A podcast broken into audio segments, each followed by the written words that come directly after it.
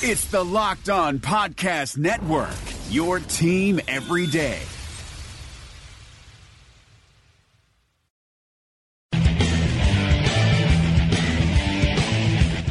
You are Locked On Jazz, your daily podcast on the Utah Jazz.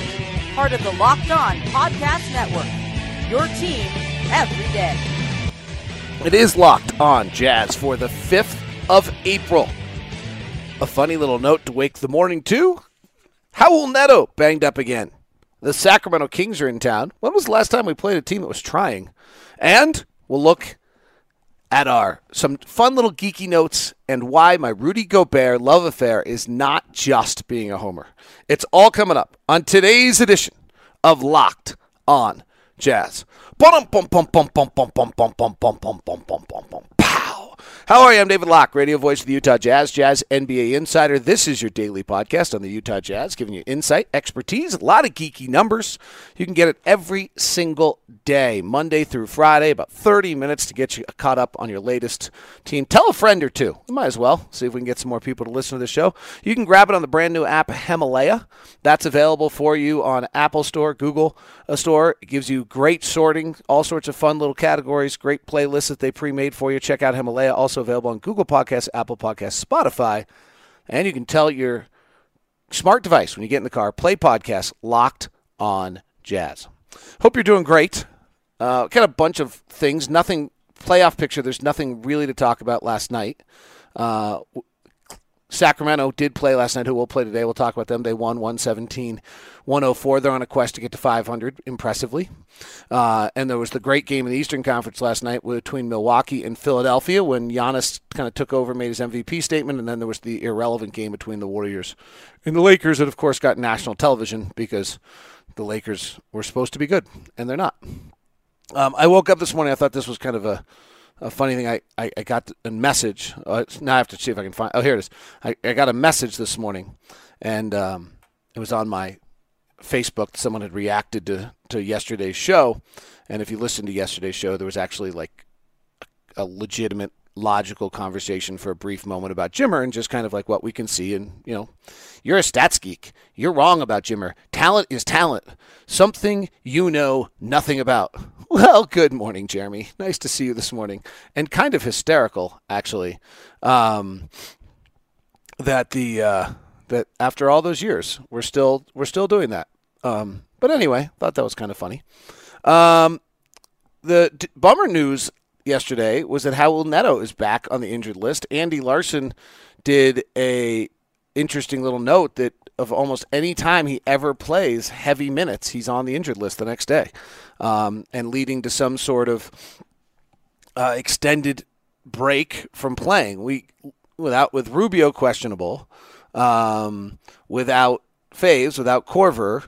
Uh, with Jae, I think probable. Uh, we really can't afford to be without Raul Neto. Not to mention that, as we talked about yesterday, Raul Neto's plus minus has become such a huge part of this team that he just he somehow changes who the Jazz are um, when he, you know, when he's on the floor, and um, so to lose him tonight would be big. I mean, it would mean that Donovan's back at point guard, and that Joe then has this, you know, huge burden, which he's handled pretty well. But if we go back and look at portions of Joe's season, there were times when it suddenly felt like maybe that burden was a little much, um, and so in turn, you know, we'll see whether or not uh, Raul can get ready to go. But that's that was a little bit of a bummer when uh, we came out with that report. What I think's interesting about it um, is the sorry. I just saw news that's going to make my um, wife very happy, and I have to decide whether I'm going to wait 25 minutes or whether I'm going to tell her that she gets Jimmy Fallon back, and she's going to be so excited to hear that and be so happy about that. Um, it's a big deal in our house that that's been missing. Nonetheless, back to my focus, which was obviously not very good right there. Um, you know, I think the one thing that I do think is interesting to Raul Neto is such a good player, so um, you know, such the perfect teammate, and six one. And this league has become to a level where if you're six one and you're not just really, really built, six one, what is you know, 175 has almost become too small in this league. That you just, you know, we, we the rarity of a player that's under six feet tall, and I think getting to be the rarity of the player that's under 180 pounds. You just get beat up in this league now at such a rate that to be, you know, small means that it limits what you're capable how much your body is capable of handling. You're you're taxing the body at such a high level that every time Raul goes and puts out more than 15 or 20 minutes, there's some sort of something. Today it's questionable due to ankle soreness. And that is just probably the unfortunate reality. And it's also why, you know, when you have the NFL draft coming up here and you hear everybody talking about measurables and everybody wants to kind of dismiss measurables, eh, measurables really matter, right? I mean, on December 10th, Raul played 19 minutes and then missed five straight and six of seven. Then he played 29 minutes and 30 minutes in back to back games and missed about 12 straight. Then he played 17 and missed six straight. And last night he played, or two nights ago, he played 21 and now he's on the injured list again. Played an 18 in there and got through it. Um, but so it's just worth keeping an eye on. He also, you know, also in that stretch ended up with a concussion uh, of his consecutive games played. That is just because of what a what a fighter he is and how he's you know just always into the mix. So that I think you know the interesting piece to that, the the takeaway to me is just how big this league has become and how much you have what you have to basically become physically to be able to play in the NBA is becoming smaller and smaller. Uh, interesting, Washington let Ernie Grunfeld go. The Phoenix job is open. Just a side note, we don't need to get big into it, but I would suspect that Justin Zanik and David Morway's names start to get mentioned um, around there in some capacity. Um, the Jazz have got an incredible front office uh, led by Dennis Lindsey, and you know one of the reasons you do this is the same way Alex Jensen's name is going to be one of the lead, if not the lead candidate for Cleveland once Dan Gilbert probably runs through his list of Tom Izzos and all the rest that he historically has tried to hire in Cleveland. Then you have then you'll have uh, hopefully some of the jazz coaches. Antonio Lang is one that I would think at some point in time someone clues into that is just one of the most wonderful personalities in the world, and they might want to look at him as a leader of men. Um, in, in the case of the NBA, so um, but Alex Jensen, I certainly with his background in Cleveland, will be in the mix to that when he was the G League coach there and the G League coach of the year, and the entire front office of Cleveland was running that G League franchise at the time. So that one makes a lot of sense. Dan Gilbert has historically always wanted to go grab you know bigger names and bigger things, and so that um, I think he'll he'll run down that road. Whether it's Calipari's lifetime contract he offered or Tom Izzo, Michigan State, he's you know so connected with. Um, and then Alex's name. Same thing with Justin Zanik and David Morway.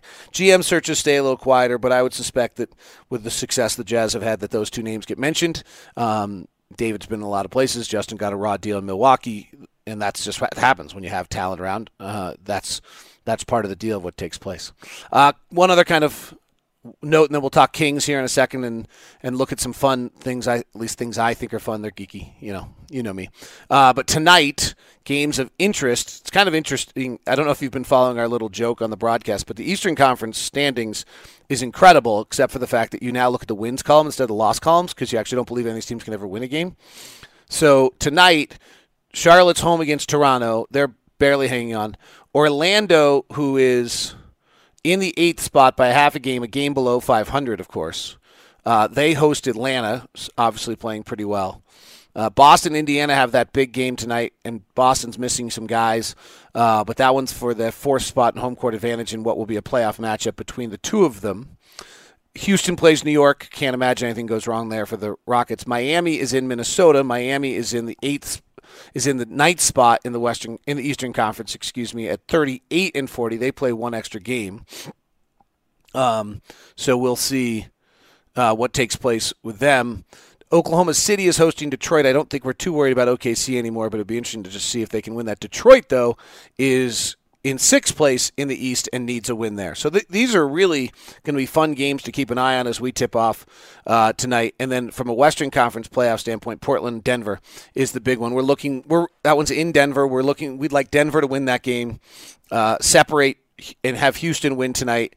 If that can take place, then finally we begin to get some separation in the loss column between those two teams. Just one game for Houston. Uh, the uh, would be 28 to 29, and then uh, it does bring Portland within a loss of us, which I don't. I don't think we're catching them. Um, I, as I've said before, and I'm not trying to be Debbie Downer. I, I think we slip here at some point. We're just getting thin. We haven't played a lot of teams that are playing particularly hard. Um, so I would suspect that we um, we slip here at some point. Portland, by the way, beat Houston two out of three this season, so I believe they own that tiebreaker between them and the Rockets. So if that lot, we need Houston to lose or Portland to lose one more game uh, than the Rockets. They play Denver in back-to-back games. All right, let's. Uh, we'll come back. We'll look at the matchup tonight with Sacramento uh, and continue. Today's show is brought to you by Murdock Hyundai. I'm driving the new Santa Fe, and it feels like it's like a spaceship. It's so cool. It has, while I'm driving, I look straight out the windshield, and my miles per hour is out the windshield. Like I don't have to look down anymore. It's just another one of these amazing safety features that Hyundai has. The last car I was driving, they had the back uh, door held so that it automatically stayed shut if a car was coming. It sensed that for a safety feature for your kids. Hyundai is on the cutting edge of all these technology pieces. It's not a brand that you always think of that way, but if you dig into it, you'll find out they are. And you get the most bang for your buck with Hyundai. Murdock Hyundai is located at 4646 South State Street, also in Logan and Lindon.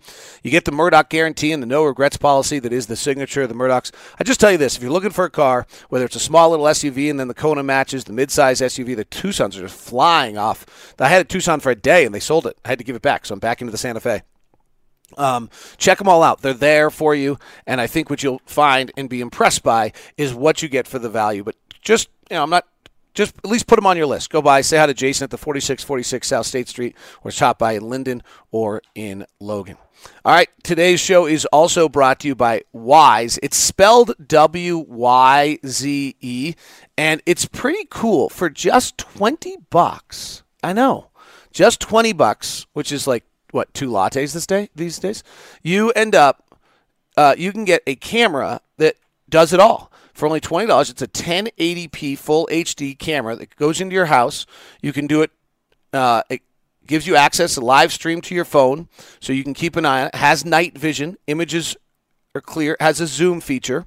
Uh, all the things you'd want. So whether you want to watch your kids destroy the house, you want to watch what happens with your packages, whether you've got, I don't know, you want to watch the slow cooker, that would be the most boring thing you could possibly do, but you could check and see if it's on. You could, as they joke, you can watch your water softener um, and check that. But seriously, you can have it as your house. You can use it for a baby camera upstairs. You can use it uh, to keep an eye on what's going on in your house. You can use it for your packages outside.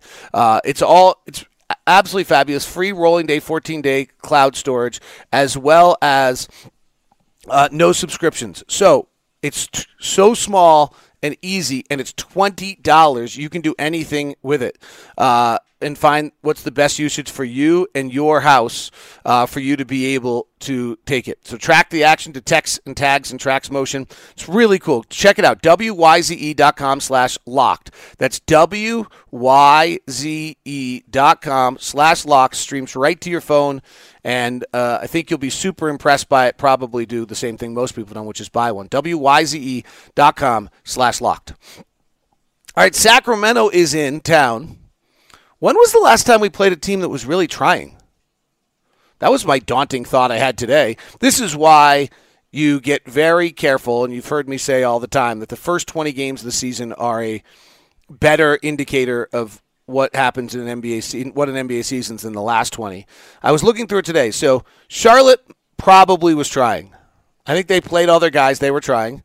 Washington, hard to tell, but probably trying. Lakers, no. Phoenix, not really. Chicago, um, it's hard to tell only because of what Jim. Atlanta is trying. New York was not trying. Washington, I don't know what they were doing when we went down there. Brooklyn was certainly trying when they came in and we smoked them. And Minnesota, it's hard to tell. We have really played a collection of teams where it is hard to tell what their uh, focus is. So it's not that we really haven't te- played teams that are trying, but it does feel a little funky with that. Sacramento, on the other hand, is doing some neat stuff. They are try, you know, they got knocked out of the playoffs. Their quest is over, and they are still holding on to the rope, which might be the most impressive part of their season. Uh, and they have really got some nice pieces. Uh, they finally have put this thing together. The Demarcus tra- Cousins trade was an enormous win for them, uh, as one of us said during that time period. Um, by the way, for all the times I'm going to be boastful about being right, and that one I was right and got mocked pretty heavily. Boy, could I have not been more wrong about the Sacramento Kings this year. Like I ran the numbers on the Sacramento Kings and seriously thought they were going to be one of the worst teams in the history of the NBA. That we did, I didn't think they could score. I certainly didn't think they would defend. I had them as a complete unmitigated disaster this year, and they've turned out to be 39 and 40. They've got three games left: Jazz, Pelicans, and at Portland, uh, to try to hold on to that 500 and win two of their final three, which uh, be able to do that. They've been kind of playing at 500. They're three and three in their last six. They're four and four in their last eight. They're five and five in their last ten. They're six and six in their last 12. So if you, they've been kind of hovering around um, that, but that's to their credit. They've stayed engaged, and you know that Demarcus Cousins trade, Buddy Hield. Vivek kind of screwed it up because Vivek came out and said, um, well, you've got, you know, he's going to be the he's going to be the next Steph Curry, and everyone sort of laughed at Vivek for that and was like, okay, well, that's the most ridiculous thing I've ever heard. You know, he's not Steph Curry, but Buddy Hield is really, really good. In fact, Buddy Hield, if you take guys who take at least three catch and shoot threes a game, which is not a ton anymore, it's just kind of a number. Um, it gets you to the top hundred basically guys in the league. Buddy Hield is the number three three point shooter in the league.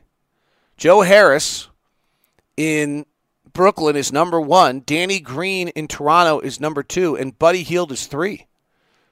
It's kind of an interesting group. Here's the best catch and shoot three point shooters in the NBA, which is an like if you're a Jazz guy, this is what you're looking for, right? I mean, the Jazz, these are we get the most open threes. I think we get the second most amount of open threes of any team in the NBA. So this is these are the guys who you know would move our meter. Joe Harris is one, Danny Green is two, Buddy Hield is three, Kyrie Irving four, Danilo Gallinari, who has had for all my talk of of Rudy Gobert, and we'll do some more Rudy Gobert in a second. Donovan Mitchell and all NBA. Danilo Gallinari should be being talked about All NBA or Lou Williams. I mean, they have been great. Uh, Bojan Bogdanovic, Indiana, who's a free agent, I believe, this year, uh, is sixth. and been an interesting pickup. Davis Bertans, seven. Steph Curry, eight. Bryn Forbes, nine. TJ Warren in Phoenix, who used to just be a mid range marvel, uh, has actually developed that. Otto Porter, good pickup by uh, Chicago. He's a 43% catch and shoot guy always has been uh, that big contract. But uh, J.J. Redick, Malik Beasley, Taurean Prince in Atlanta, and then Landry Shamet, which was a great pick uh, by Philadelphia. Then they traded him to the Clippers, so a super pickup by the Clippers. Uh, guys, we'll see tonight. Uh, for Sacramento, Carl uh, is 18th in the league. Kyle Korver is the Jazz best at 20th in the NBA on catch and shoot um, opportunities for three.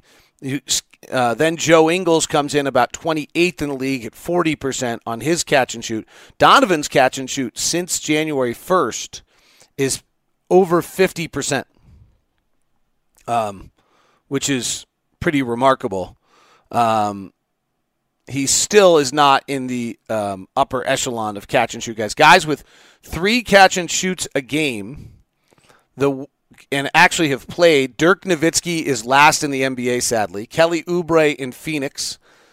Uh, Kevin Love and Carmelo, I don't think really click in there. They just haven't played enough.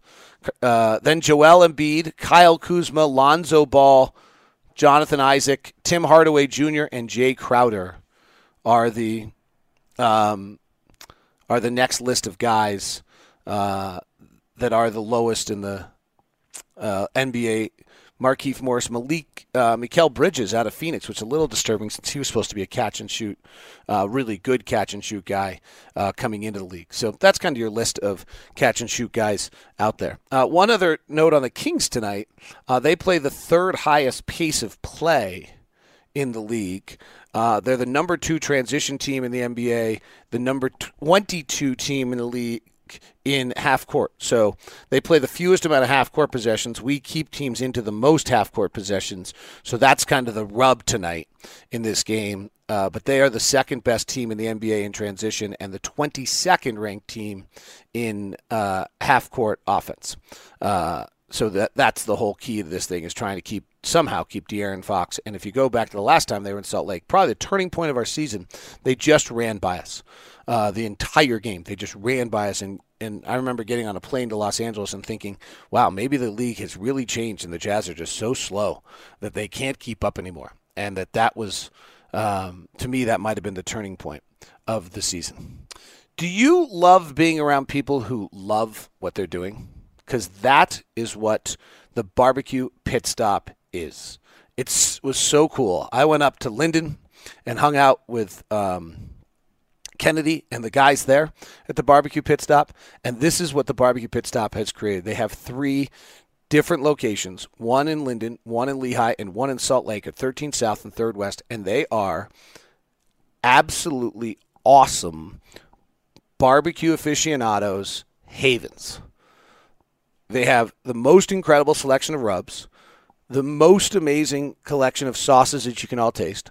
Obviously, they have every grill and smoker and uh, from Traeger and all sorts of other uh, great brands there, the Wi Fi controlled ones that made me think that they were fun gadgets. But what they have more than that is they have selection, they have expertise, and they have passion. And the passion that you get from Brian in Salt Lake, from Clinton in Lehi, from Kennedy in uh, Lindon is what separates the barbecue pit stop. If you think about it as a golfer walks into their ultimate golf store, if you think about it as a uh, as a fly fisherman walks into one of those fly fisherman stores, this is it. And then you get the connections and you try the rubs and you try this and you come home with that collection. You go do, or how do you want to cook that piece of meat? Or this is you're kind of moving into your next level of barbecue them and you're going to make a, a, a, little bit of a tougher piece of meat. They're going to help you out on the, the tricks on how to do it. It's a wonderful spot. Barbecue Pit Stop. Check it out. Get your summers going. The weather will turn to our advantage. Check, it was 60, degree, 60 degrees in the valley yesterday. You should be ready. There's no, no excuse anymore to not be up and running with all your barbecue stuff. Life is complicated, especially right now. You're spending more time inside, unable to go to restaurants, and that means you're cooking dinner. But if you're like me, I hate cooking. Multiple trips to the grocery store, hours of monotonous meal prep just so you can scarf down your food in minutes. So when it's dinner time, I grab my phone, open up an app, and order something. But after convenience fees, delivery fees, and who knows whatever other fees, it ends up being close to $100 for two people. But then I met Freshly. Just put up your feet and relax while Freshly chefs and nutritionists do all the hard work.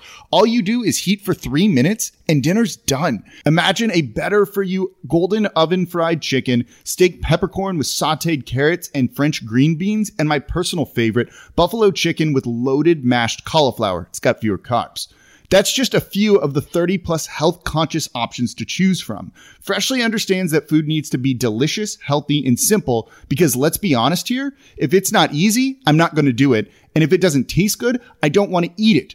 Freshly is offering our listeners $40 off, $40 off for their first two orders at freshly.com slash locked on NBA. That's freshly.com slash locked on NBA.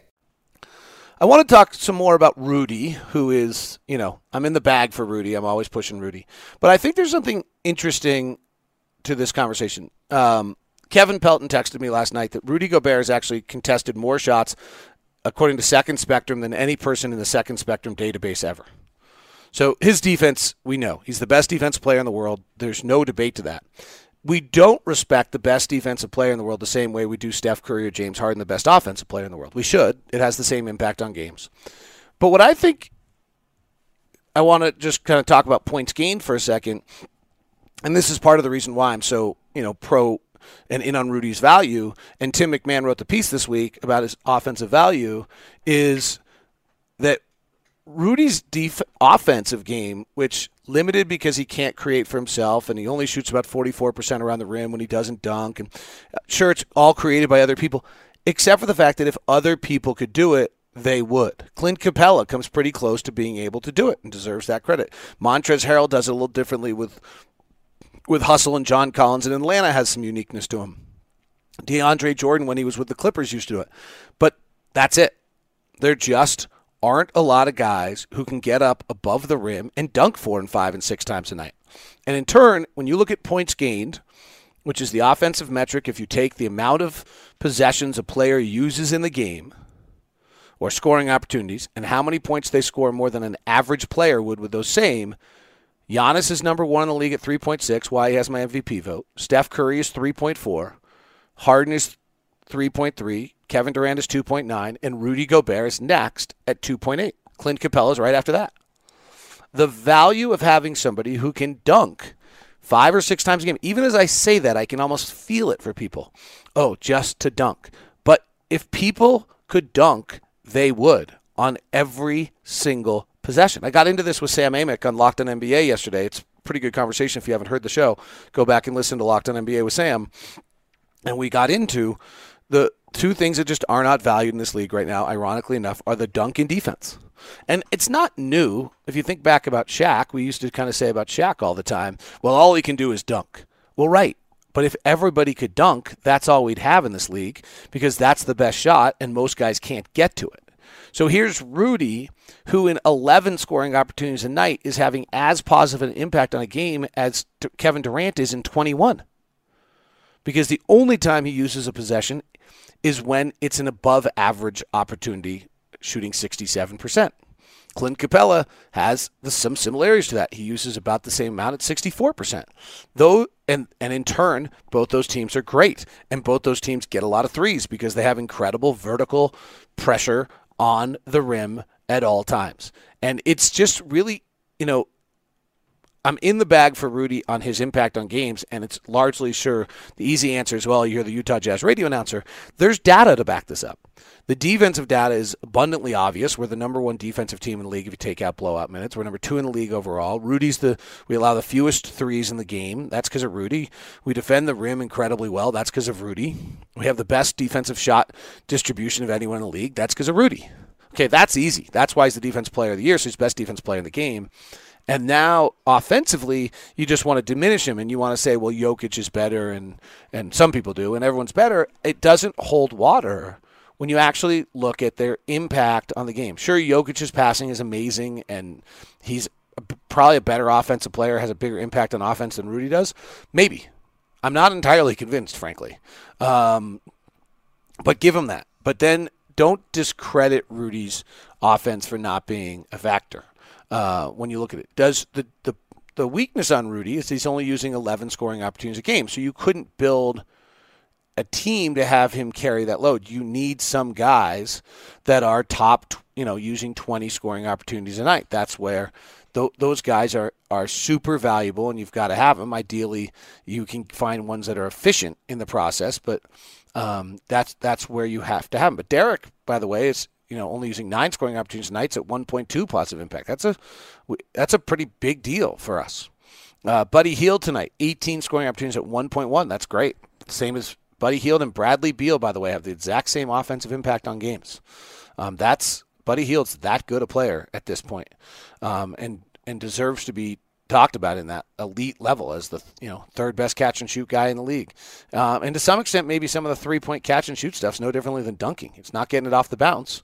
Um, I think Buddy Hield has improved his off the bounce game. I haven't finished all my prep, but my memory from last time we played them um, is that he certainly has improved his catch, his off the bounce game, and that you know that then changes who he is. That gives him a chance to be able to uh, get some other looks. But he, you know, to some extent, the catch and shoot three game that I'm giving Buddy Hield so much credit for is not crazily different than what we're talking about in regards to just being able to catch and get dunks and and do kind of those kind of things um, as a player. So that would be you know my thought on Rudy. And then by the way, if you want to play around a little bit here, over the last ten games. Rudy's the number one most impactful offensive player in the league. He's shooting 79%. He's using 12 scoring opportunities a game. Giannis is next. James Harden is after that. Uh, and then Danilo Gallinari, Joel Embiid, Devin Booker, Danny Green, Clint Capela, Mike Conley, Dwight Powell. Really like myself, Dwight Powell. Wonder if he's available. Kevin Durant, Kelly Oubre clicking in, Joe Ingles at 2.7. Here's your Jazz players as of late. Everyone's always asking. Donovan is a negative points gain player, which is fine because you need somebody to use possessions. But everyone's always wondering, can he get positive? Well, he's 1.1 over the last 10 games, shooting 47% from the field, 51% from three. Still only going the free throw line 7% of his possessions, though. That's better than it has been. um, and only taking 26% of his possessions as three point shots. Those two things improve, and I think he becomes a more efficient player. Um, the Jazz only negative player recently has been Kyle Korver. Um, and look what happens to the offense when suddenly everybody's positive. That Joe Ingles has been great. He's a 2.7. Jae Crowder's a 0.6. He's been negative all year. Ricky Rubio, 0.4 positive. He's been negative. Royce is right on a little above even. George Niang a little above even. Neto's actually a minus 0.2. But that, you know, if you can get all of your players as off as positive offensive players, your offense is going to click in, and it beca- you become really um, unbeatable.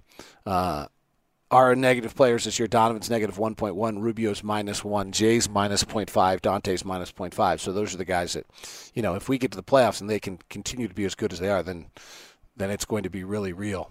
Uh, interesting. Let's take a look. Uh, title contenders often do not have players in the negative. That's what makes them so incredibly difficult to beat. They have a star, and then they have nobody who's negative. And if you look at Milwaukee, the only players that they have that are negative, um, Pau Gasol a little bit at 12 minutes a game, and then that's basically it. Khris Middleton is a negative 0.1, but we'll call that average. Worth noting that when he gets paid big money in the offseason.